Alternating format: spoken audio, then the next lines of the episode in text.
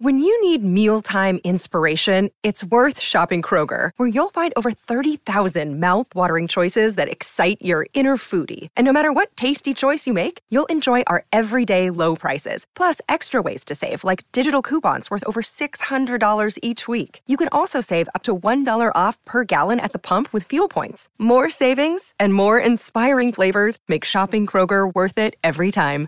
Kroger, fresh for everyone. Fuel restrictions apply. Palmerbet on the edge of the box. Oh, it's a straight up screamer! Download our app today and enjoy straight up screamers this FIFA World Cup with great odds, great promos, and same game multi at Palmerbet. Gamble responsibly. For gamblers' help, call 1 800 858 858.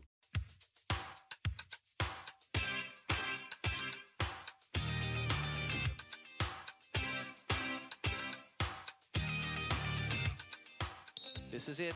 Madonna Blyth. Can she do it for Australia? She sure can. That's the gold medal. The captain appropriately hammers in the nail. The hockey revolution has a golden uprising. It's a revolution. Will we have another revolution? That is the question here on the overnight crowd. Of course, in partnership with Channel 7, SEN is the exclusive Australian radio rights holder for the Birmingham 2022 Com Games.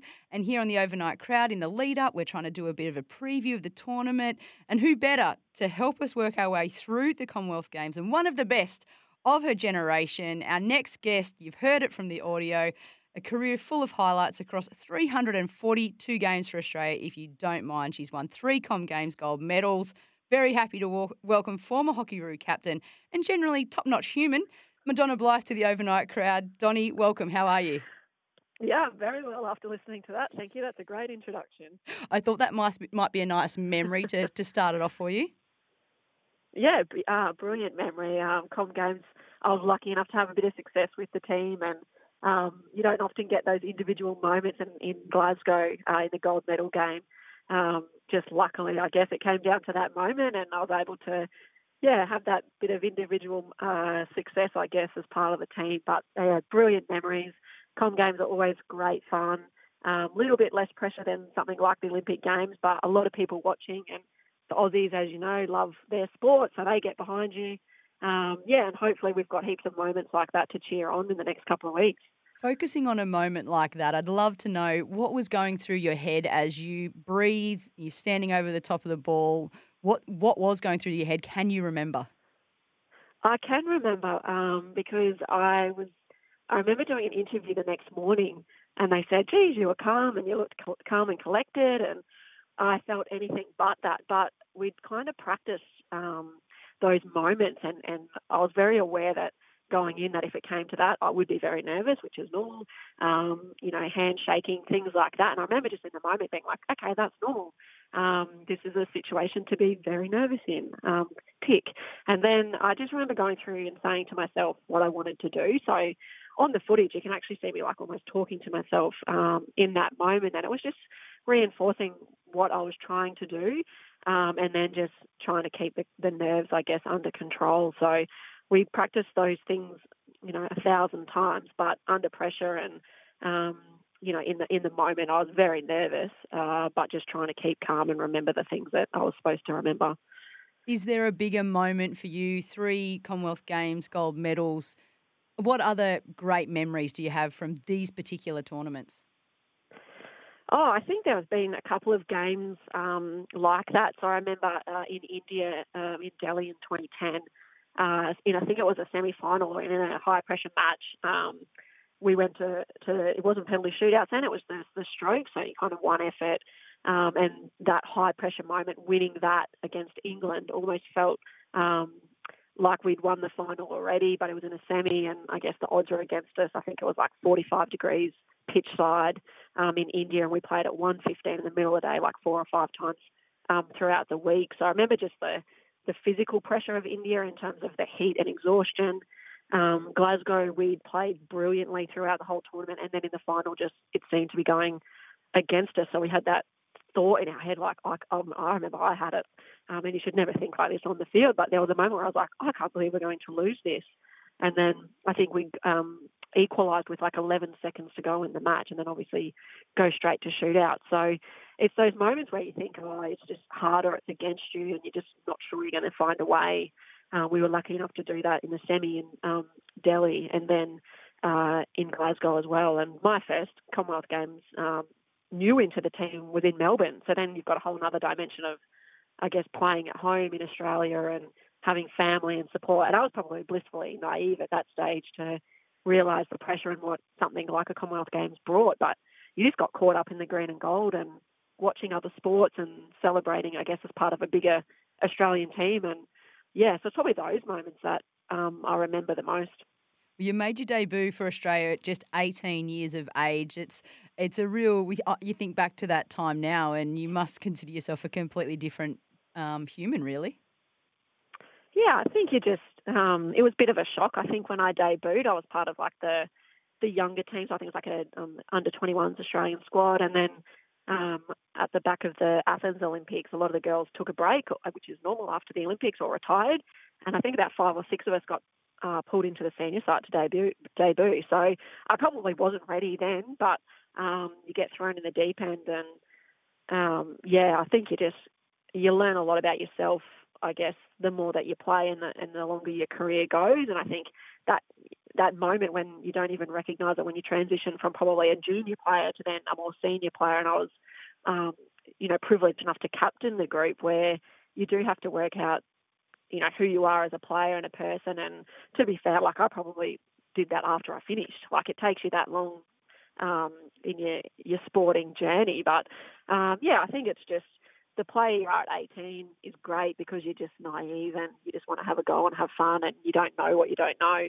Um, so sometimes the more you learn, I think, the more you don't, you know, the re- you realise the things that you're not, um, you're not good at or the things you can improve on, which is great. But over, I think I was yeah, lucky to play for 12 years. You, you change so much in that time. Don't you? Now, before we get ahead to a preview of, of this era of hockey roos, a couple more questions on your own career. The the three golds from the Commonwealth Games. I know you know you're never supposed to pick a favourite child. Do you have a favourite gold medal?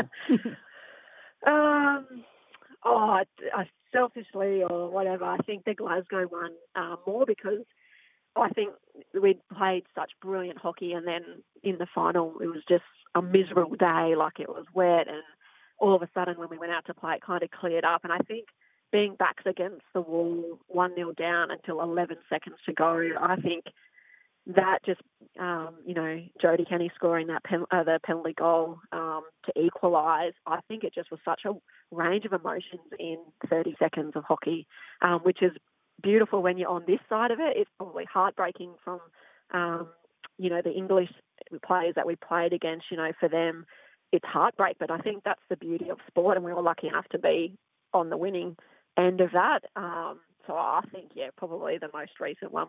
And I guess my last question, because you know I myself have never had a chance to experience it, but I've always wondered, what is village life like? It's interesting. Um, someone once described it to me as it's a bit of a circus, like a bit of a, you know, there's so much to see and so much going on, and I think you can get caught up in that. But I mean, it's amazing. The Aussie um, like support staff do such a great job. There's green and gold everywhere. You feel part of something that's much bigger than even your own team. Um, there's athletes everywhere, so some you know that you look up to, some that you idolise, that you're walking alongside. Um, it it creates that very humbling experience where everyone is equal. Um, I think it will be different this time around because of COVID. I think they're split up over different venues, but oh, so lucky, like in a village like that where there's thousands and thousands of athletes, you get caught up in the wave of success and disappointments um, from other people, and that's something you've got to navigate. But to live all together with, you know, 200, 300 Aussie athletes um, is just an amazing experience.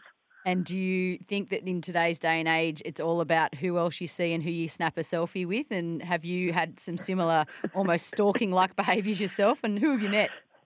No, I definitely wasn't that um, bad. So I wasn't a selfie queen, but I think um, I remember the girls in my team stalking um, at the Olympics. Roger Federer, he was probably a huge rock. I don't know how long he lasted in the village before he probably needed some time out, but I think it's just um, people like that that you watch on TV a lot and you idolise.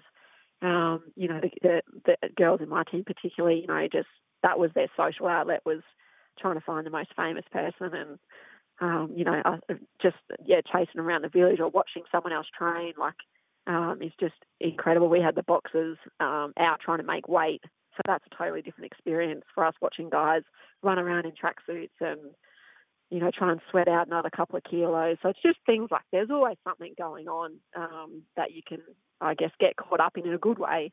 Um, yeah, throughout the Com Games. That sounds pretty amazing to me. Let's have a look now ahead at this Commonwealth Games in Birmingham. Coming up, the Hockeyroos, obviously, the last 18 months has actually been a little bit turbulent for the side, but under a new coach, things seem to be settling, things seem to be galvanising. A bronze medal campaign that we're just coming off the back of. So I feel like there's a bit of confidence in this group now. Chasing a fifth Com Games gold medal. How do you see this group going? Yeah, I think, um, well, they've only just finished up in Spain at the World Cup where you said they've got a bronze medal. And I think for them, that's a great performance. They've played very little international hockey uh, in the last, what, two years due to COVID. And um, the Aussies not really travelling anywhere to play. All the European teams have played against each other. They've been in, you know, international competition um, almost non-stop since then. So I think a bronze medal for the girls uh, was a really great performance from just a, a, World Cup experience, but also leading into the Com Games. I think it was 10 days between um, their bronze medal match in Spain. They've had a few days off by the look of it. They're enjoying the sun um, and relaxing, but they go into their um, first match. Yeah, in a handful of days. So I think that having that experience, that confidence that, yep, we're at the level, they played some nice hockey, um, they seem in a good place in terms of uh, Katrina Powell leading them so I think I'm hoping that they don't rest on that bronze, and I don't think they will, because um, the Aussies obviously Commonwealth Games ranks really highly in what you want to achieve. So I think going in they'll have the confidence, but also now the match experience, playing against the best teams in the world and and doing it um, doing a good job. So I anticipate, I mean, as always, they would be in the hunt for the gold medal. Um, they'll have some good competition from a couple of the other nations, but I think yeah, playing the last couple of weeks and, and finding their feet um, back on the international stage, I think will set them up nicely. So in our group, we have New Zealand, South Africa, Scotland, and Kenya, who I think it's the first year they'll have a women's team. Yeah. That's all our group to come through. Who's our? We've got to come top two, don't we, to progress? So who's our biggest, I suppose, rivals? Oh, I think you've got to look at the Kiwis. Um, yeah. Aussie, New Zealanders in general, really good rivalry. Um, they play a nice brand of hockey. They know our game very well, so it can counteract that. Um, and vice versa, the same um, for us. So I think in our pool, you've always got to look, um, you know, at South Africa, a good team. Um, I think they'd be doing well to take one of the top two spots, but you never really know. And um, and teams like Scotland are developing, so probably not quite there, but you've got to be somewhere at your best um, to to take points off all the teams. So it's Oh, and I think the Com Games, like you said, are brilliant. Like I remember we played against um, Nigeria when they played for the first time, Trinidad and Tobago, and now you've got Cam- Kenya coming in. So I think moments like that are important for um, hockey worldwide. And whilst I wouldn't anticipate, um, you know, Kenya winning too many games, I think the fact that they're there and, and putting hockey on the stage in their continent and their country, I think is really important. I guess the other side is you probably want to ideally finish top so you can attempt to avoid who, England, who you assume will finish top of the other pool as well. But the English women, I was having a look now, they've won a medal at each of the Commonwealth Games, but they've never actually won a gold. They'll be in front of a home crowd. There's obviously pressure for them there, but they loom as a very large threat. Absolutely. I think they're, like you said, they're always up there and they've been capable of winning um, gold. I think it's just been that there's been, you know, we've had a really nice run, and then um, the Kiwis, I think, um, in 2018. So I think England, yeah, you want to avoid until the latest possible moment, particularly at home. They're going to have great support um, from hockey fans, but just fan, sports fans in general. So yeah, that that'll be tricky. I think India will be tricky. Um, they seem to have progressed really nicely um, in the last few years. So I think, yeah, finish top and um, worry about what, what's next after that. Now, while we've done a lot of talking about the women's side of the game in, in Australian field hockey, the Kookaburras, our Aussie men, they've swept it, the gold so far in Commonwealth Games since coming in. can they go on and get seven in a row? I hope so. They're an amazing team. Um, how they've performed over a sustained period of time is unbelievable. They set they set the benchmark, I think, um, in sport in Australia in terms of their consistency, their attitudes, the way they train um, is just exceptional. Now they've been tested as well. They haven't played too much hockey um, in terms of uh, their group um, in the last couple of years, so I think they'll um, they'll struggle in terms of match experience and, and form, but they're brilliant. They're such a good team, and uh, I, I, would like to think they do it again. Again, they come up against some tough opposition, but um, on previous experience and um, their ability, I think they would be disappointed with anything less than a gold. All right, getting around both of our sides for gold here at Commonwealth Games. Before we let you go, obviously talking with Madonna Blyth, former Hockey Hockeyroos captain and just general legend in Australian sport. Now, before, after you retired from hockey, Donny, you started playing a little bit of cricket. So this is where you and I cross paths. Um, you now obviously work at the WACA as well, but uh, a bit of fun for you. I don't know if you've ever stop and check your Wikipedia. You don't strike me as someone who sits there and Googles herself. but, um, and I also have no clue who has edited this, but let me mm-hmm. read you a little bit from your page if you don't mind. All right, so a bit of Wikipedia fun. Here it is. After playing since she was five, Madonna has now retired from hockey and is quickly making a name for herself in the Western Australian cricket scene. After a strong start, she was quickly promoted into the star studded A grade side alongside Emma King, Heather Graham, Megan Banting, and Nicole Bolton. She is a specialist fielder for the Subiaco Cricket, so Subiaco Floreat Cricket Club in women's A grade. Mm-hmm.